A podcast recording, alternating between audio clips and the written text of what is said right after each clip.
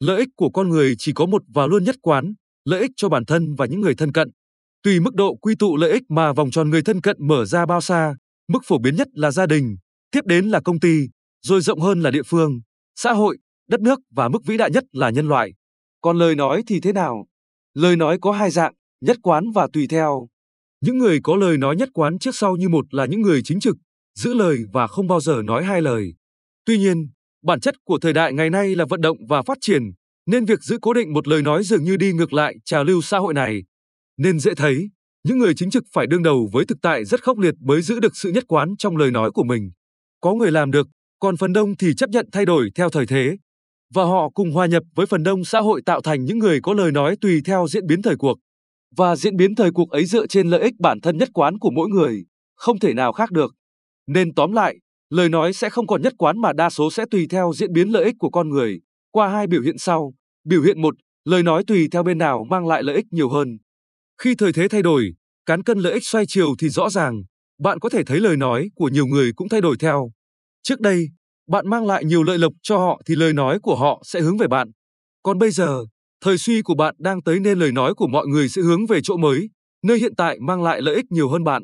Biểu hiện hai, lời nói tùy theo bên nào đang mạnh. Dù trước đây bạn đối xử với mọi người ra sao, khi bạn không còn mạnh thì dĩ nhiên họ không còn nghe theo bạn nữa. Lời nói tùy theo sức mạnh, hãy nhớ điều đó. Khi có kẻ mạnh hơn xuất hiện, bạn bị gạt ra khỏi sự chú ý của mọi người. Bạn cứ hình dung một bãi lao sậy, gió chiều nào thì ngã sang chiều đó vậy. Lời nói tùy theo lợi ích như vậy có đáng bị lên án hay không? Tất nhiên là có. Việc một người thay đổi lời nói một cách trong vánh chỉ vì bài toán lợi ích thay đổi, hay một người có thể nói bất cứ điều gì miễn là phục vụ lợi ích của anh ta, rất đáng lên án. Tuy nhiên, xét cho cùng, cuộc sống mưu sinh cạnh tranh đầy khốc liệt, kẻ mất người còn, thành bại quyết định trong phút chốc nên chúng ta có thể hiểu động cơ của mọi người và đồng cảm với họ.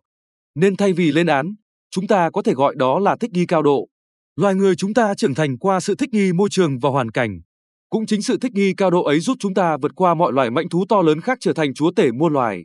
Nên thời đại ngày nay, việc tiếp tục thích nghi cao độ để sinh tồn và phát triển trong môi trường cạnh tranh gay gắt là hoàn toàn chấp nhận được. Nguồn nào mang lại lợi ích thì chúng ta duy trì, gắn bó còn khi đã hết lợi ích, chúng ta rời đi tìm nguồn lợi ích mới. Đó là cách phần lớn con người trong xã hội đang sống và vận động. Và đó cũng là cách sống mà chúng ta, thay vì lên án, nên học hỏi để linh hoạt hơn trong lời nói và hành động. Còn với những người là nạn nhân của cách sống trên, việc bị lời nói tùy theo lợi ích làm tổn thương nặng nề là có thể thấy được. Nói chung, việc chứng kiến mọi người thay đổi chỉ vì lợi ích trước mắt khiến ai cũng đau lòng và cảm thấy cuộc đời thật bạc. Nhưng thời thế hiện tại là theo đuổi vật chất, không phải theo đuổi tình cảm con người. Nên bạn hãy gạt nước mắt, tự hàn gắn nỗi đau mà tiếp tục tiến lên phía trước. Rồi bạn cũng dần dần làm quen với cách sống lời nói tùy theo lợi ích và cảm thấy việc mọi người đối xử với bạn theo lợi ích cũng không quá đau buồn như xưa. Đó là cách bạn có thể thích nghi để tồn tại và phát triển.